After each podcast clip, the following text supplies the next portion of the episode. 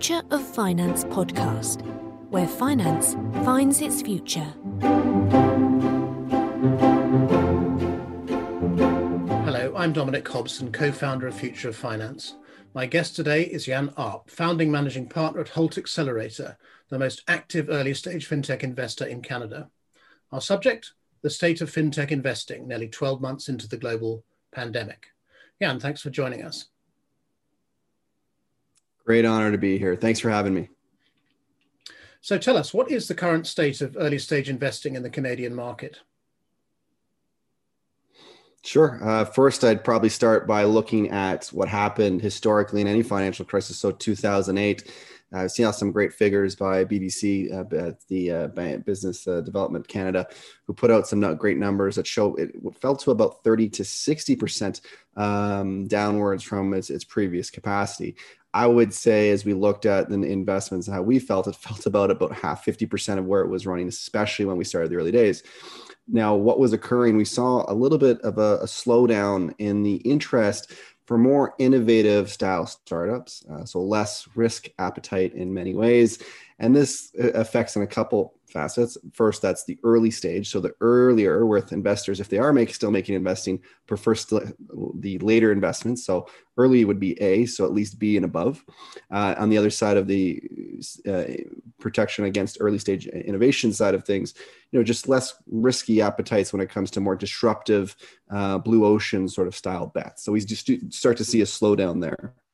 Um, I would say that if we we were in previous years, if we looked at the um, the 2008 financial crisis, the number of exits would slow down or the number of big rounds. Surprisingly, in Canada, though, and it could have just been a matter of time as Canada has been um, having, diff- we've asked ourselves the question when will some unicorns emerge? We've really kind of seen them pop up in, in the last year during COVID, in fact, and maybe even helped propel it. So, some great examples of bigger rounds or uh, exits, uh, where whether it be Verafin and um, or, or Shopify and Lightspeed, so cybersecurity related or kind of online commerce style stuff did sort of support this way of new companies and you know unicorns 10 years in the making type of thing. So uh, I, think that gives a little bit of a, a laydown of what's sort of happening in the early stage ecosystem. We are expecting a bit of a rebound now an opening as the economy comes in and we already felt that. So it felt about a 50% capacity but we are seeing a bit of a return to about maybe 80% we're not quite there as we're not fully through the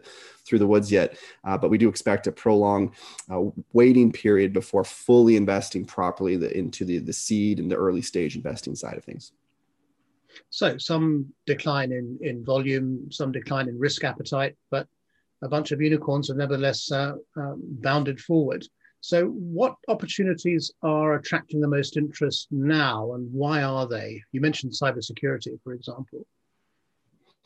Yeah, I mean that's a great example. I think any pandemic brings out a, certain amount of, of fraud, a surge, an increase in fraudulent related activities. We're actually seeing a lot of it has to do with those uh, after sort of the the nine to five sort of working hours. sort we're wondering, you know, uh, blue collar style uh, crime that's being uh, committed, but a surge in activity here.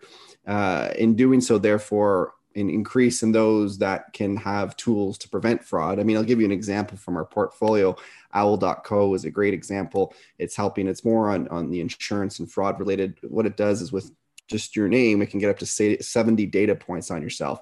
But they've seen a surge in their revenues. They went from 1 million in revenues to 4 million in, in six months and really kind of plowed and, and moved forward very quickly. So we do expect and seeing more. And the, and there's this 2021 year, we're hearing a lot of the banks talk increasingly more and more about cybersecurity. Yes, cybersecurity is agnostic and it can serve many different industries, but in banking, where that data is incredibly rich, the fines are high and feels like you know almost up to 50% of any any year that you're going to get fined to some extent. Uh, banks are paying more and more attention to the, to the cybersecurity front there's a suite of other ones uh, that are very interesting, uh, especially with re- respect to the times that we're in. Um, you know, we, we had already kind of staked a claim and thought about supply chain actually at the beginning of the year last year. And I think that trend is going to continue into this year, uh, you know, specifically in, in, in ag finance, which is sometimes separated from the typical banking infrastructure. It's its own department in its own world.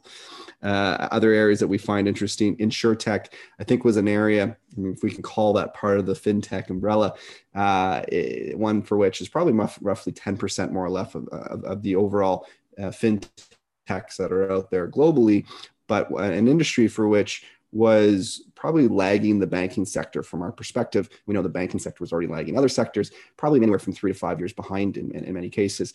Uh, but now able to view how the banking sector had adopted things like it brought in fintechs and, and, and best practices and they're starting to to to do that. We've actually seen that. So we've actually placed several bets last year, and we think that trend is certainly going to continue as there's an appetite from the from the big insurance carriers to start working and more with um, different insurtech, um, sorry, yeah, insurtech products. Now, we've seen governments do a great deal to prop up the traditional economy, if you like. What specifically is the Canadian government doing to encourage fintech investors to continue putting money into the sector? Yeah, it's a great question. Uh, the start of it has been so the Canadian government has always been actively involved in, in supporting industry. And so I'll back up maybe a little bit to show you some of the stuff. So, you know, a couple of years back, they had started with a, uh, an AI program, for instance. It was an AI national strategy. And a lot of that was about, um, you know, there's hundreds of millions of dollars that went into it, which is decent for the size of the Canadian population of roughly uh, close to 40 million, 37 million ish. Um, that was more about the training that next wave of talent to prepare them. But in doing so, other super cluster funding started to pop up, uh, and for it was able to, you know, uh, corporations and even uh, startups were able to apply for funding to support their AI initiatives that were that that, that were occurring. Um, you know, other areas that we saw was open banking. So let's let's talk how that was flowing, right, in terms of policy initiatives you could be a great catalyst to help uh, support and you know let's build this new infrastructure these new rails to help so that we can build more competitive ecosystem to stimulate the economy in many ways but that got pushed on the back burners especially when it first started. Now we did just go through finally another round of so we already had a round of consultations prior to the to the crisis. At the end of the year we finally did another one in december and so they brought together a think tank of different individuals and talked about over a series of six sessions and talked about some key aspects of that you know, really hoping that we might move there to get to a point which you know we saw in Europe do so well, set a date and get everyone to get you know get um, aligned and get their APIs all ready for that. So a little bit behind there, you know, we've seen other things in Canada like the Vicky program. So this is a, a stimulus uh, kind of mandated through the government side to at first there's been numerous of them so there's there's been at least a, a, couple of them and we're heading on to the third. But the first one was really with the government coming in and, and, and mandating banks to actually invest into a vehicle so that they can um, you know invest into funds that can invest into the startup ecosystem right? So we were always asking ourselves how do we better foster the vc ecosystem here so uh, we needed to find a way to kind of get government intervention to create a more competitive environment in this story. So we did a first one, then a second one came and didn't mandate the financial institutions do it. They could participate if they so wanted. But now we're talking up the rumor mill now of a third one that would come in, you know, post uh, COVID to, you know, better stimulate the economy to come back to normal. That said, it's it's challenging times. Like much of the government focus, yes, has been about getting involved to to support um, companies that could be struggling right now. We've seen companies go from great revenues, Series V type, so you know, tens of millions of dollars to zero, right, overnight. And we've seen that with the airline industry, among others. Um, so how can we, you know, support those and keep those afloat until the economy is going to return to some form of normalcy? But at some point, we're also asking the question okay, what can we do to uh, help create these new jobs and growth prospects as well? I'd say that a lot of the decisions started going through the Ministry of Health. Uh, and, and, making sure, especially in the early days, and it's still it's still occurring this way. Uh, but the question being, of course, is well, what role can fintech play in all this? Beyond like if you if you ask me in many ways there's no better way to protect ourselves and then and then to than to be able to uh, quarantine and remain you know further away and have uh, digital payments that occur. So fintech is an instrumental part to our health practices as we're able to keep our distance but also to to stimulate and generate the economy as we go forward. So that's a little bit of a, a rundown of, of some of the initiatives that were, were underway as you say, it's challenging times. Uh, the VC industry has uh, come under under pressure, like every every part of the economy. To what extent have your selection criteria changed, or maybe a better way of putting this, what are the selection criteria you're actually using now in picking VC investments? I would say, you know, when we every year we look at the the key thematics that we want to go after. So we kind of pick ten. Uh, we have a database of ten thousand fintechs we do our research in those fields we understand the competitive positioning and we kind of go after it. It's it's now how much does that move?